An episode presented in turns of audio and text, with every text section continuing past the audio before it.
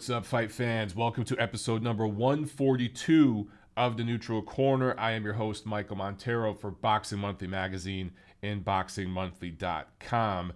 Uh, recording this early Monday morning after a long night watching baseball. These late night playoff games are killing me. They're killing me. But it was a good game last night between the Dodgers and the Braves. How crazy is it? Uh, my former hometown and my new hometown are battling you know, I'm kind of going back and forth, but you know, hey, I'm pulling for the Dodgers. Okay, I lived in LA for a decade. I haven't lived in Atlanta long enough to pull for the Braves. However, Tiff and I are going to Game Four of the National League Divisional Series tonight at SunTrust Park, so that's going to be a lot of fun. I've never been to a playoff game before. So it's going to be a lot of fun. I know Tiff hasn't either. Uh, also, for those of you guys who uh, you follow me on Twitter or Facebook, Instagram, you already know because you saw my post. I closed on a home Friday, bought a house here in the Atlanta suburbs, and that is why we moved out here was to buy a house. I've lived in the city my whole life. I've always been in apartments. I've never had a yard. We found one. Uh, it's a little over 50 years old, and there's a lot of original stuff in it original floors and cabinets so i'm ripping a lot of stuff out going to be doing a lot of renovations. However one of the rooms there is going to be the studio. It's going to be the studio where i do this show here tnc and that's where we're going to get everything hooked up where you're gonna it's to be live call live video. So guys it begins. It starts. We're starting to get everything set up. It's going to take a while. I'm going to have to rip a lot of shit up. But eventually few months down the road, we're going to have the new house together, and that is going to include the new Montero Unboxing Studio. It's going to be bigger and better than ever. Before I get started, I want to give a shout out to my boy Jose Montejano for getting some videos to me and some photos to me from the Matchroom card that they had there in Chicago uh, this past weekend on DAZN. For those of you who uh, have the app, uh, Jose sent me some videos and stuff, uh, including some real good stuff of uh, the heavyweight fight between Jarrell Big Baby Miller and Tomas Adamek. A lot of Adamek fans in the house there in Chicago, which makes a lot of sense. There's a big Polish population there, but boy, Adamek did not belong in the ring with Miller. Not saying that he was outclassed. I'm just saying, dude was way too old to be in there and way undersized. Ugly fight, man. Just if you're a fan of Adamek and like he had some great, great fights back in his career. It's just for me, it's kind of sad to see him still going like this. But um, Jose, it looks like you had a hell of a seat, man. Because the videos you shot, you were pretty close to the ring, so it looks like you had a good seat. Thank you for sending that stuff to me, homie, to give me an impression of what was going on there uh, at the arena there in Chicago. It looked like it filled up pretty good in that lower bowl towards the main event, so it looks like uh, it was a pretty fun atmosphere. All right, guys, beyond that, let's see. It's Columbus Day. I don't know, so maybe some of you are off of work, maybe some of you are not because Columbus Day isn't a holiday in some places. It is in other places for bankers and stuff like that. I don't know. But for those of you who are off of work today, chilling, I hope you're having fun listening to TNC 142. Uh, for those of you who are listening at work or at the gym, whatever, thank you. Thank you, everyone, for listening. Before we get started with news and notes, just wanted to ask you guys to go to Apple Podcasts, go to iTunes, follow us, uh, like, share, subscribe all that good stuff, right? Same thing with Stitcher, SoundCloud, Twitter, YouTube, wherever you're listening to this. Please, please, please follow, like, leave a review, leave a rating. I know it's a pain in the ass sometimes, but guys, it helps me out tremendously. So please do that. That is your fee for episode 142 of The Neutral Corner. Wherever you have not followed yet, or liked or given a rating or a review, please do so this week. And please get the word out about the podcast. All right, let's get to some news and notes. Okay, so um, the WBC recently had their convention. You guys have seen some of the, the mandatory fights that they've uh, mandated. Um, some of them I like, some of them, eh, I don't know. But all in all, some interesting stuff. One big one, though, the big news thing here is Canelo Alvarez. So, the WBC, who was out of the Canelo Alvarez business for a while there after they forced Canelo to fight Gennady Golovkin back when he beat Miguel Cotto. This is going back to, I think, late 2015. Either late 2015 or 2016. The years are all blending together. I can't remember. I believe it was the end of 2015 when he beat Cotto. And um, he inherited Cotto's mandatory, Gennady Golovkin, right? Well, Canelo didn't like that because he wanted special treatment. And because of that, he dumped the WBC belt. You guys know the story. And he basically told Mauricio Sulaiman, I ain't doing business with the BC no more. And it took a couple years for the WBC to get back into good graces of Canelo Alvarez, and now they are again. And now Canelo has that signature victory over the best opponent he's ever faced, Gennady Golovkin, all things considered. I know some of you will point to Mayweather, but all things considered, I think, look, if Floyd Mayweather had moved up to 160 pounds and fought that version of either Canelo Alvarez or Gennady Golovkin that we saw September 15th in Las Vegas, he would have lost. Yeah, I didn't stutter when I said that. He would have lost. So uh, that's why Floyd never moved up and took those those sorts of fights that we saw guys like Sugar Ray Leonard take. We saw uh, Hearns. We saw Duran move from lightweight to take fights like that, right? They moved up, and those guys eventually fought Hagler at 60. So anyway, yeah, overall best fighter, best opponent he's ever faced, and got the W. So Canelo's coming off that huge signature victory, and the BC wants in on that business. I understand that. So why do I say all this? Because they are allowing a voluntary defense, which is not abnormal, but they are allowing him to do a voluntary defense in another weight class. And not only that, but fighting for a piece of a title uh, in another jurisdiction. So Canelo Alvarez is going to fight Rocky Fielding December 15th. And I tweeted about this. Uh, is it a shit fight? Yeah. It's a much shittier fight than David Lemieux. A lot of you are bitching about Lemieux fight, but let's face it, man. At 160 pounds, David Lemieux is still a borderline top 10 guy. Is Rocky Fielding a top 10 super middleweight? I don't know. If he is, it just shows you that super middleweight's a, a weaker division than middleweight right now. I don't think anybody would deny that. But he has a piece of the WBA title, Rocky Fielding does. And he only has, I think, one loss, and that was a first round knockout to Callum Smith, who just won the World Boxing Super Series. Now, if Canelo or Golovkin wanted to move up and fight Callum Smith, I'd be interested in that. But um, yeah, to move up and fight Rocky Fielding, I ain't mad at Can- Canelo or Golden Boy for doing this. I'm not mad at that. Canelo and Golovkin both deserve a soft touch. And Golovkin had a soft touch earlier this year, Vance Martirosyan, but you guys understand that it's not the same thing as what Canelo's doing here. Golovkin had to fight some. He didn't have to fight somebody. And yes, he could have fought Sergey Derevyanchenko, but he wanted a soft touch so that he could get some work, not get injured, not lose possibly, um, and not take too many bumps and bruises and, and cuts or anything like that. And Von, Von Martirosyan was the right opponent to secure the rematch with Canelo. We get what that was. Now, maybe that's what Canelo's doing here. Taking a soft touch, they feel they can beat Rocky Fielding fairly easily, and then they can secure the third fight with Golovkin next May. So maybe that's their plan of action here. I don't mind any of that. Here's where I have some issue. This is for a title at 168. And now this is going to be marketed as a third title in a third weight class. And we all know that's absolute bullshit. Okay. I considered Canelo a legitimate titleist at 154 pounds. If you look back, he beat some quality fighters to win titles there, uh, particularly Trout. Right, that was uh, I believe that was a title unification, um, but he was never the guy at 154 pounds, not even close to it. Not even close. He won some titles, but they were pretty thin. However, at 160 pounds, he is now beat. Whether you agree he won or lost, guys, I'm not debating that right here, but I'm just saying he got the W over the number one guy. So Canelo Alvarez is now the man at middleweight, technically speaking. He's the legitimate champ there. But he's going to go up and do this one off with Rocky Fielding, and now they're going to be like, ah, oh, he's the super middleweight champ. And I just that that type of shit annoys me. That's what they do in this era of boxing.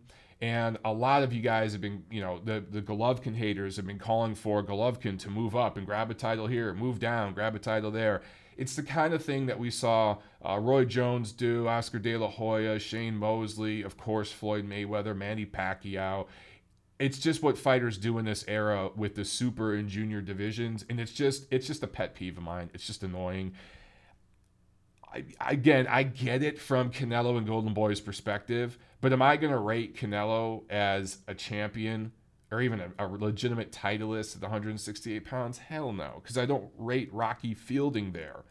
My biggest issue with all this is with the WBC because I just pointed a second ago to the uh, Canelo Cotto Golovkin situation from a few years ago, right? they followed their protocol there, where Canelo had won the title and thus inherited the mandatory. And I believe Golovkin was the interim titleist at that point. Well, here you have a situation where Canelo just beat Golovkin, technically speaking, he got the decision. So he grabs the title, but he also has to face the interim champion, which is Charlo. Yet, the WBC says, nah, we're not going to do that dude, you can have a voluntary defense even in another weight class fighting for another sanctioning organization. We're going to let you do whatever the hell you want. And we're going to face the guy who lost, we're going to force the guy who lost that fight, Gennady Golovkin, to fight the interim champion. I can't think of another time where the WBC has mandated something like this. Now, to be fair, Tom Loeffler and t- Team Golovkin, they went to the BC and, and asked for a third fight. And they said, hey, man, these two fights were close. We felt we won. We won a third fight with Golovkin or with uh, Canelo. Can you mandate this? They didn't do that. They said, well, you have to fight the interim champion. And if you beat Charlo, then Canelo will fight you. That's basically what they did. So this is a gimme from the BC to Canelo, and we're going to see a lot more of this as long as Canelo is fighting. The BC wants in that business. I understand it from a business point of view. I just hate it because it is inconsistent and there is special preferential treatment for certain fighters. The BC bent over backwards for Floyd Mayweather. They're doing the same thing now with Canelo Alvarez. He has become the new Floyd Mayweather. All right, let's move on. Um, Mikey Garcia apparently is going to fight Richard Commey defending his IBF title. I, I, believe Commey is the IBF mandatory at 135. This is lightweight, not welterweight, where Garcia says he was going to fight, not 140 pounds, where he did a one off against Sergey Lipinets. So, you know, what was I just talking about? Canelo moving up and doing a one off and claiming, oh, I was a title in another weight class. Garcia's done that already. And he's going to stay at 135, apparently, and fight Richard Commey. I like that fight. It's a good quality lightweight fight. It's the second best lightweight in the world against a top 10 guy. Uh, there was going to be a purse bid. I think Lou DiBella represents Commey. They were able to work something out. And this possibly could be in December, possibly on Fox, because Fox, of course, just did a deal with PBC. And a fight like that, I think, belongs on Fox and would do very well. So, interesting though, Mikey Garcia talking a lot about Errol Spence, talking a lot about moving up not one weight class, but two, and ends up fighting Richard Commey. This is why, guys, when Mikey Garcia talks about fights he wants and all that, he doesn't really back it up. Now, say what you will about Canelo in the junior Canelo weight, the super Canelo weight. Canelo has fought names, and he has proven himself as a guy who's willing to, in between a lot of bullshit fights, where there's a lot of diva stuff going on, where he's making a shitload of money in fights, or you know, he, overmatched fights. I get it, but eventually he does take names. He does fight names, and he's proven that. Mikey Garcia so far has not proven that. So let's see if eventually Mikey Garcia will fight Vasyl Lomachenko before trying to move up and do any more one-offs in this or that division. But as it stands now, probably in December, fighting Richard Commey. All right, one other interesting item here the AIBA. This is the International Boxing Committee uh, that runs amateur boxing around the world. It bans former president C.K. Wu. He's from Taiwan and executive director Ho Kim from South Korea for life. They've banned these guys for life. So the AIBA is in a lot of trouble right now. And the the upcoming Olympics, we might not see boxing. As it stands right now, boxing will not be part of the next Olympics because there is so much corruption and financial issues uh, with AIBA and just amateur boxing as a whole and the people that have been running it for a while that the IOC, the International Olympic Committee, which is the most corrupt sports organization on earth, they're more corrupt than FIFA. And FIFA is probably number two most corrupt sports organization on planet Earth. The, the IOC is concerned about the morals and ethics and practices of the AIBA. When the IOC is concerned with what you're doing, you're really fucking up. So, guys, I can't picture the Olympics without boxing. I think it would be an absolute tragedy if the 2020 Olympics don't have boxing. How can you not have the Olympics without one of the most storied, beloved, romanticized sports that exist on earth? It would just be a tragedy. But it looks like they're trying to clean some shit up. This new guy that's taken over has been linked to organized crime. So I don't know if he's going to be an improvement or not. It might just be going from one dictator to another, but they're they've banned two guys for life. So I don't know. Maybe there's some silver lining in this cloud and they're going to clean shit up enough to where we can salvage boxing for the next Olympics we shall see. All right, that's enough for news and notes and ranting against the WBC. Let's uh, get into the review of what took place in the ring last week. All right, so Thursday, October 4th, last week, at the hangar in Costa Mesa, California, it was Golden Boy Promotions on ESPN2. In the main event, Oscar Negrete and Joshua Franco fight to a draw in a bantamweight fight. The scores are 95 95 and then 96 94 both ways. Uh, both have one loss on their record. Franco lost by stoppage. Negrete went the full distance with Rey Vargas. He moved up in weight and fought one of the better fighters in that division and lost uh, by decision. So um, here's the difference though Franco is eight years younger Negrete's in his 30s. Franco's still in his 20s, his young 20s. So he has more time to learn and grow from this. They talked about possibly doing a rematch. It was a good quality scrap. I think that why not do a rematch? If the ratings were, did pretty well and the fans want it, uh, look, you know, this is it's an ESPN2 level fight. This isn't like, you know, huge, huge fight. But for that level of fight, if both guys want to do it again, I say do it again.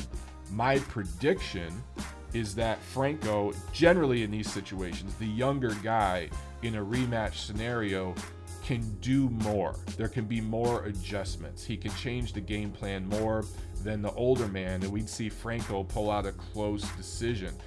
But I want to see it. It was an entertaining scrap on a Thursday night, so why not do it again? Saturday, October 6th, we had some uh, some action really all around the world. Let's start in Mexico. Luis Nery scores a TKO 3 win in Tijuana, wins the vacant WBC silver bantamweight title. Now, remember this situation. He had the full title, but was stripped back in March. He had uh, tested positive for performance enhancing drugs last year. His fight in March this year, he couldn't make weight. Now that he was on drug testing, that looks highly suspicious. But uh, either way, the BC still lined him up for this silver title, so now he'll be lined up for a shot at the full title next, I'm assuming. WBC does what WBC does. Also in Mexico, in Mexico City, actually, Johnny Gonzalez lost by majority decision to Tomas Rojas, and Rojas wins the vacant WBC International Silver 130 pound title. Trying to keep up with all these damn fractured titles, man. Holy shit. But uh, both of these guys, up there in age, especially in ring war years, and uh, Gonzalez, you know, he's been a top challenger, you know, for, for titles over the years. He's fought some top guys, generally speaking, came up short in those challenges, but always made it interesting and fun. But uh, this was a, a, scrap that went back and forth, and Rojas pulled it out.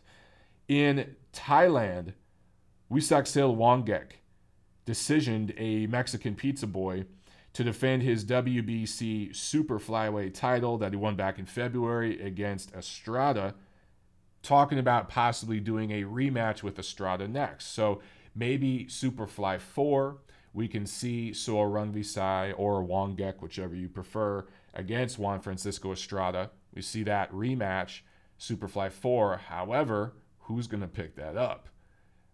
HBO ain't. HBO's out of the business. But a card like that, especially if you could do Rungvisai Estrada 2 as the headliner, I think a card like that does really well on ESPN, man. It belongs there, and I think that it could do good, good ratings. You load that up with a lot of international fights, you get the international uh, slash immigrant audience here in America watching that on ESPN. A lot of those folks have ESPN more so than HBO anyway, right? So a card like that, Superfly 4, that would be awesome on ESPN. I hope that could happen. But uh, let's see what else. There was a Frank Warren card. Oh, by the way, that uh, Wangek card, or just the fight, was streamed on YouTube. So that was pretty cool. So those of you who have, uh, if you if you're listening to this uh, this podcast, you obviously have access to YouTube. You guys could have watched that fight. So I love that more and more fights are being picked up and streamed by apps and uh, you know ESPN Plus, Zone, YouTube channels, Facebook channels, even on Twitter. You see like Thompson Boxing, those stream cards on Twitter and stuff like that. So I love that that's happening more and more and more. It's great. Over in the UK, Frank Warren had a card that was picked up by ESPN Plus here in the United States. Yeah, it was just a bunch of prospects really on this card, but um, these guys got to stay busy and they got to move forward. And I love that if you have ESPN Plus, you get a card like this, you know, and you can take a look at these guys. Think about it, guys. Five years ago, you wouldn't get a look at UK prospects fighting on cards like this here in the States. You just wouldn't. Now, you got ESPN Plus. You saw Jake Catterall, you uh, decision Ohara Davies improved to 23 and 0. He's a 140 pound prospect. That's a loaded division with a lot of young talent right now. And he's the best UK prospect moving up right now uh, in that division. You saw Nicola Adams improve to 5 and 0. Oh, I'm sorry, I forgot about Taylor. But Taylor ain't a prospect, in my opinion. He's legit. So I'm just talking in, in terms of prospects at 140. Catterall looks to be the top guy over there in the UK. Anyway, Nicola Adams, 5 0 with the unanimous decision win. She wins an interim flyweight title. And Daniel Dubois, the heavyweight sensation, goes the 10 round distance with Kevin Johnson. So Dubois needed rounds.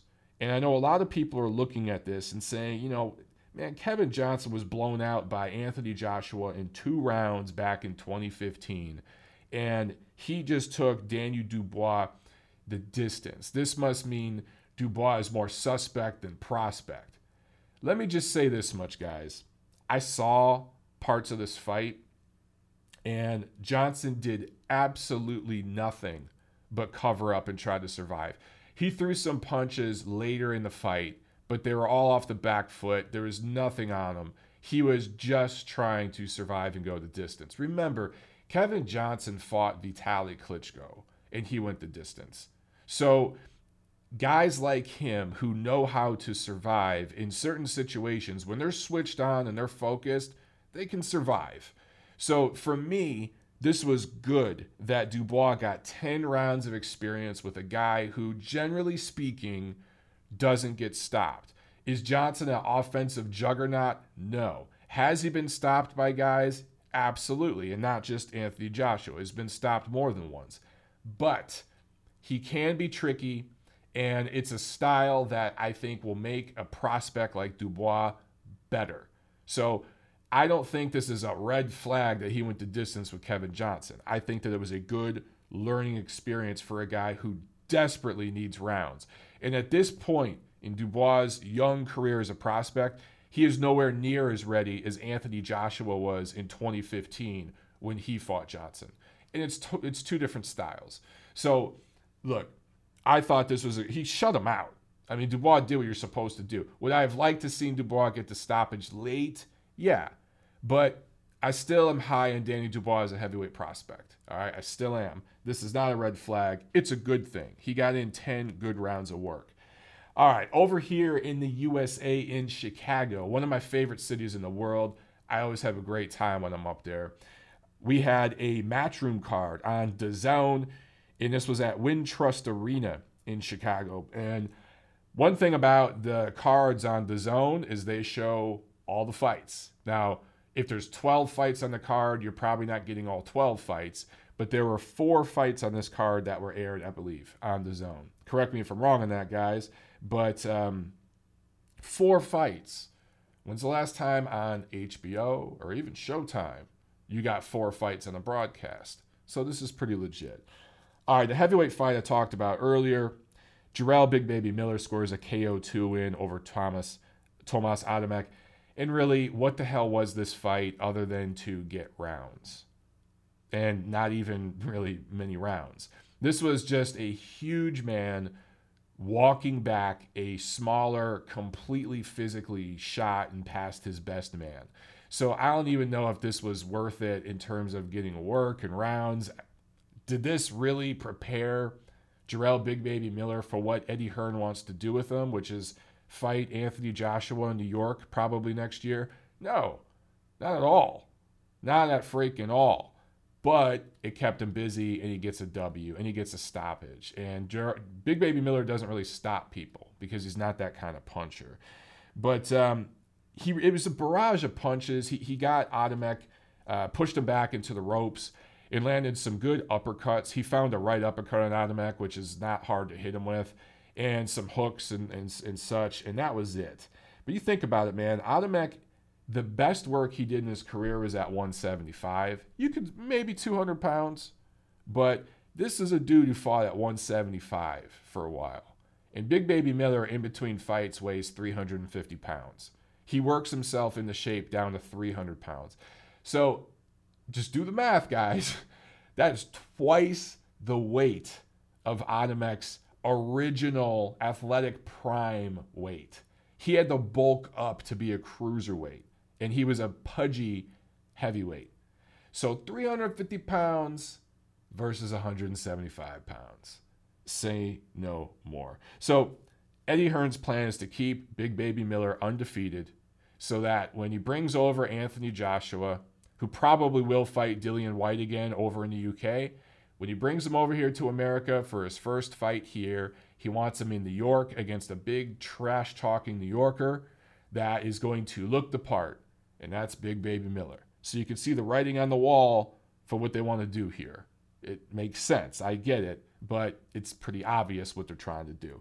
All right, also on this card, obviously, uh, Artur Beterbiev or Beterbiev scores a KO4 win over Callum Johnson, but not before he was down in the second round.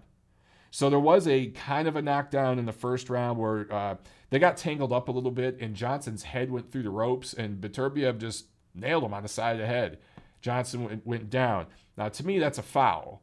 If you got a guy's head through the ropes, he can't defend himself. You're not supposed to punch him. I don't know if Beterbiev did it maliciously. It didn't look like that to me. It didn't look like the hardest punch in the world, but it shouldn't have been call, called as a knockdown. I would have thought about it almost as like a low blow. Like, hey, man, take a few minutes, recover, timeout, no knockdown. But the ref, I think, ruled it a knockdown. But then in the second round, Beterbiev came in wild and Johnson caught him, knocked him down. But eventually, class revealed itself. Beterbiev uh, knocked Johnson down in the fourth and out for good, defends his IBF light heavyweight title for the first time. The problem with Beterbiev, he's got some skills. Uh, he hits hard, nice straight punches when he when he's focused, but he he's so inactive. He's been so inactive and so injury prone. I, I don't know, man. I, I don't. Based on what I've seen recently, his title winning fight and then his first title defense, I don't see a guy that beats Eleider Alvarez, beats Dimitri Bivol. I just, that's not what I see here. And I don't even know Possibly he'd beat Sergey Kovalev right now, possibly, but that's a damn close fight. So I just don't know if I'm 100% sold on Beterbiev right now. And there are a lot of people out there at one point that thought this guy might be the best light heavyweight in the world. And maybe he had the potential. And maybe this was just a bad style matchup for him. I don't know. I just I don't see the top guy in the division right now. That's just not what I see with him. Jesse Vargas and Tomas Dulorme fight to a majority draw. They were fighting for the vacant WBC silver welterweight title. Man, all these silver titles from the from the BC, it's just it's ridiculous. But that title stays vacant, I guess, because uh, this was a draw. Both guys were dropped in this fight. Uh, Vargas, you know, on paper should have won this fight. On paper, I think Eddie Hearn was hoping this would be a good quality scrap between a guy of Mexican heritage and a, a guy of Puerto Rican heritage.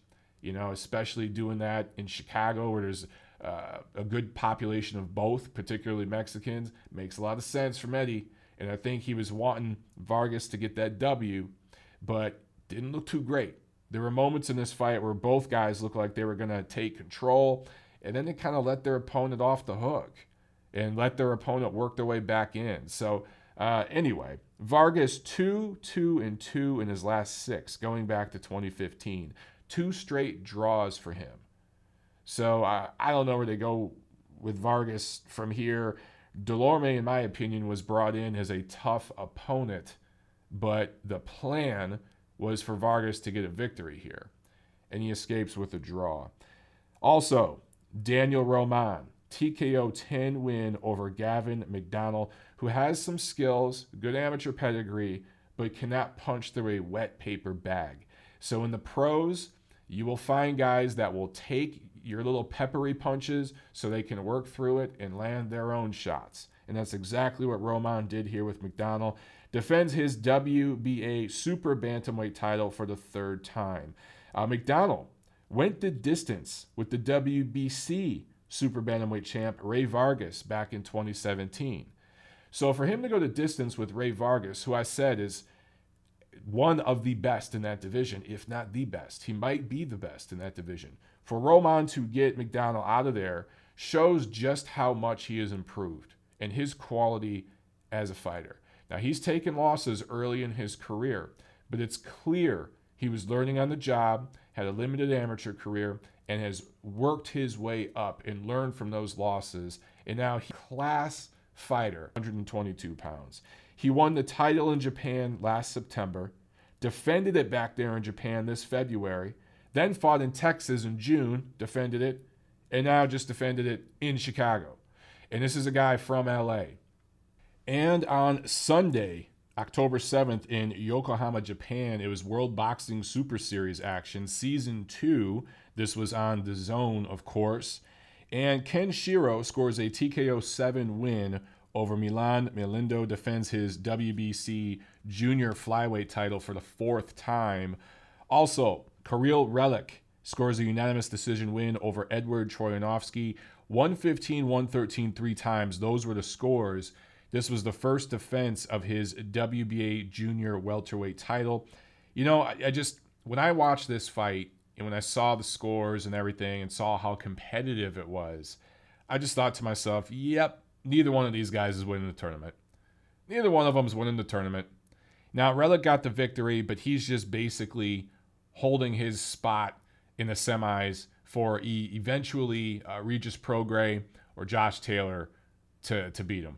that's just that's just what I saw in this fight, man. Remember, Troyanovsky was blown out by Julius Indongo, who we saw how limited he was when he fought an elite level fighter in Terrence Crawford. I mean, Terrence Crawford might be the best fighter in the world pound for pound, so I get it, but there are levels to this game, and for Relikh to go uh, I'm not going to say life or death, but to have this close competitive fight with Troyanovsky, who really fought well, and I get it, it's a style matchup, all that stuff, but that just tells me really what we, we knew all along. Neither one of these guys is going to win this tournament, right? But it's boxing. You always have a chance. You got your left hand, you got your right hand, and those are your two best judges. So that's why they fight the fights. But the monster, Naoya Inoue, KO1 win over Juan Carlos Payano, and nobody called this. We all thought that Inoue was going to win. We all thought he would likely win by late stoppage. Some of you guys, I think, had it a mid round stoppage, but nobody thought that in the first right hand, Inoue was going to crush this guy with a first round legit knockout. No TKO, no ref waving it off or corner stoppage or no, this was a legitimate for the for the count knockout. And you guys who follow me on Twitter, you saw me uh, tweet out video of this knockout. It was absolutely beautiful the way Inoue set this thing up, man. He was pawing out with his jab, and uh, Payano is a, is a southpaw. So he was pawing out with his jab as well. So you saw both guys pawing at each other, knocking down the jab, trying to set up distance, right? So those of you who have sparred, you've done that a thousand times. You you understand that process. It's the first thing you do in an opening round when you're sparring with somebody. That's what these fighters both did.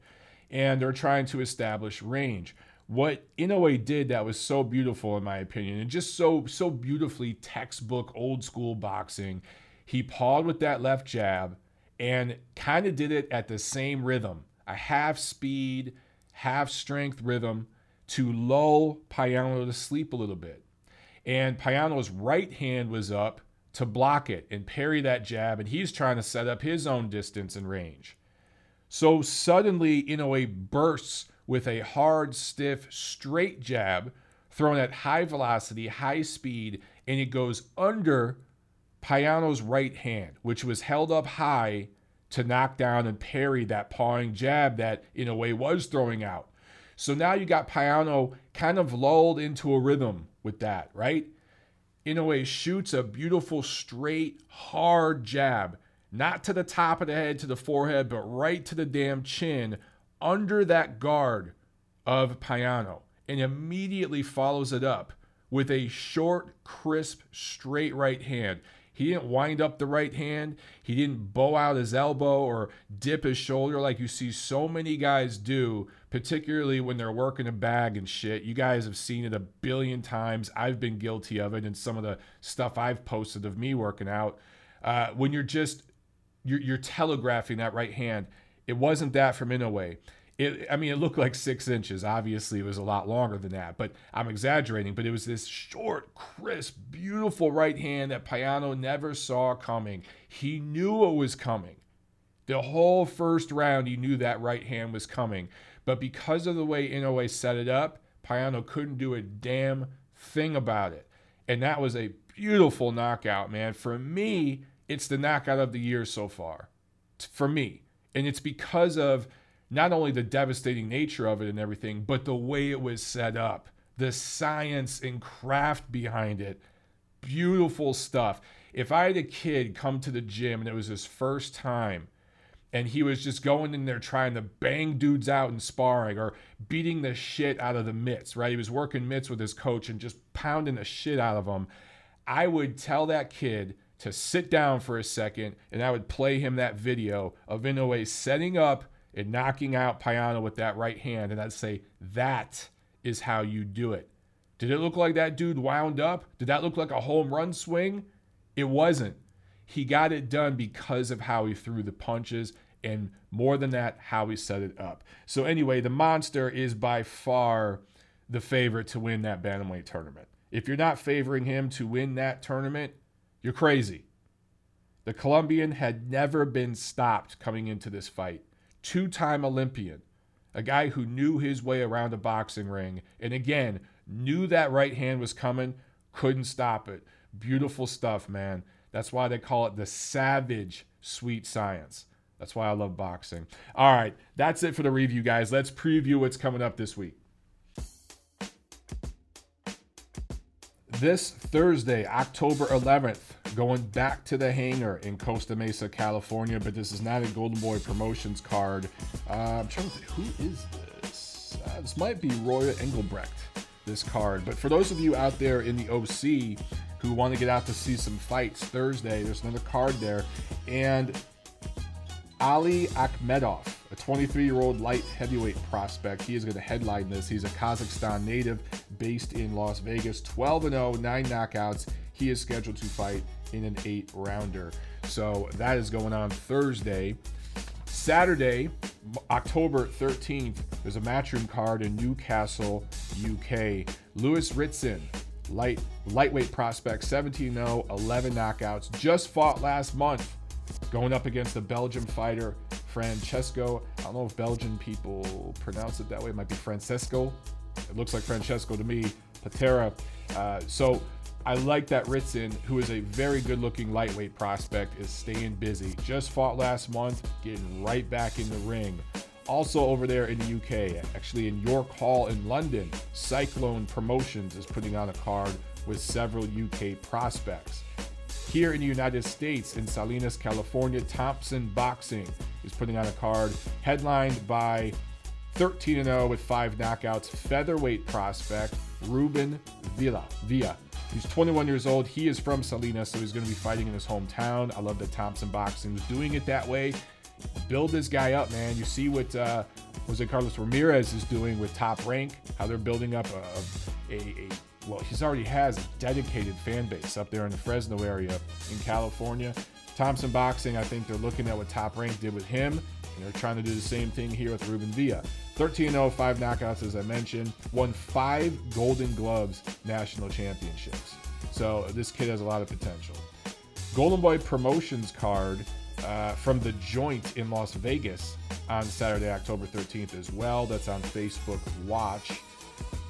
Angel Acosta from Puerto Rico is 18 and 1, going up against Mexican Abraham Rodriguez, who's 23 and 1 for Acosta. Uh, Acosta, this is the second defense of his WBO junior flyweight title.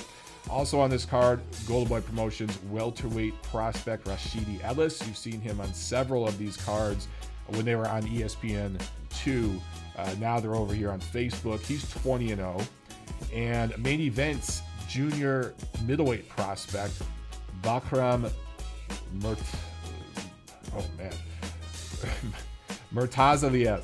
All right, Bakram Murtazaliev, who is 13 and 0. He's fighting on the card as well. It took me a second, but I got that name out. All right, so um, you guys remember these Facebook watch cards? Yes, they're kind of run by Golden Boy Promotions, but in association with main events. So you see prospects from both promotional outfits on those cards. You see some of them on the West Coast, some of them on the East Coast. Also, Saturday in Ekaterinburg, Russia, World Boxing Super Series Season 2, available on the Zone. Cruiserweight action. 16 0, Andrew Tabiti, who is with Mayweather Promotions, going up against a Russian fighter, Ruslan Fayfer. Fayfer, 23 0. Uh, just looking at these two resumes, Tabiti has already faced much better opposition. And yes, he's fighting a Russian, undefeated Russian in Russia.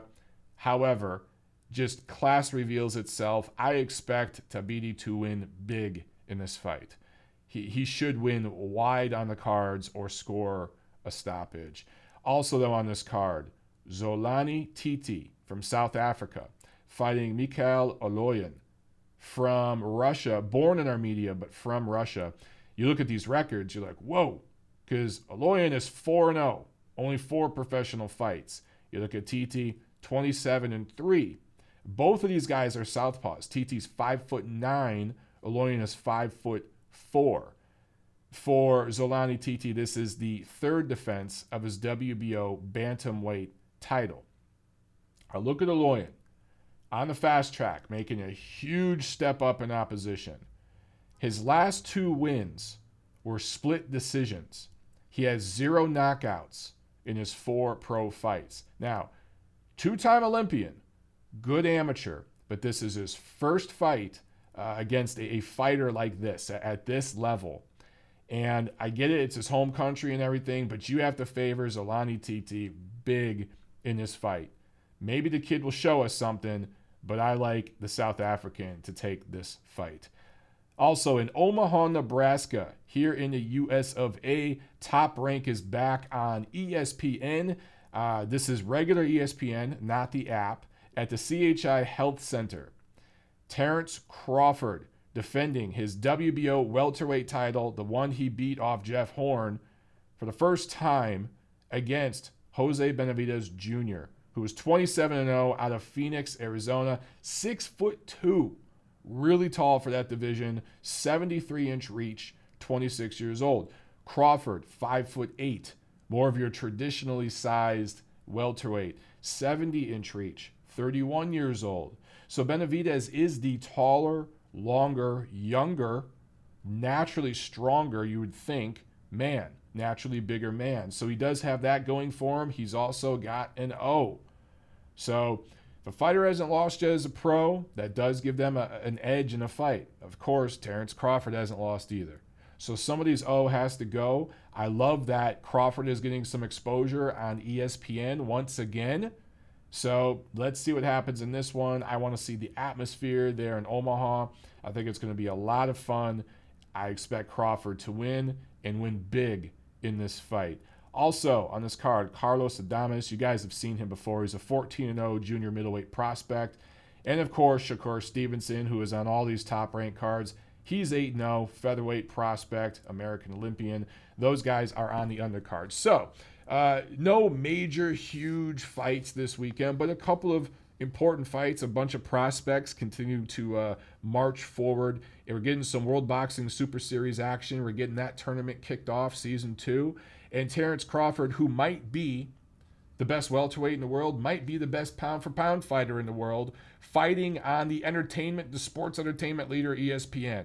So overall, some good stuff, ladies and gentlemen. I uh, hope you enjoy your Monday. I hope you enjoy your week. I'm going to get right back to renovating. I've been demoing my house all weekend.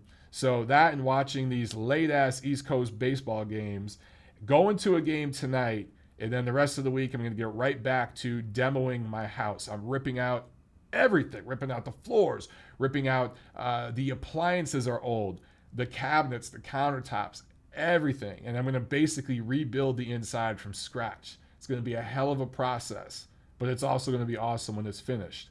So um, that's what I'm going to be doing this week. I'll see you at the fights.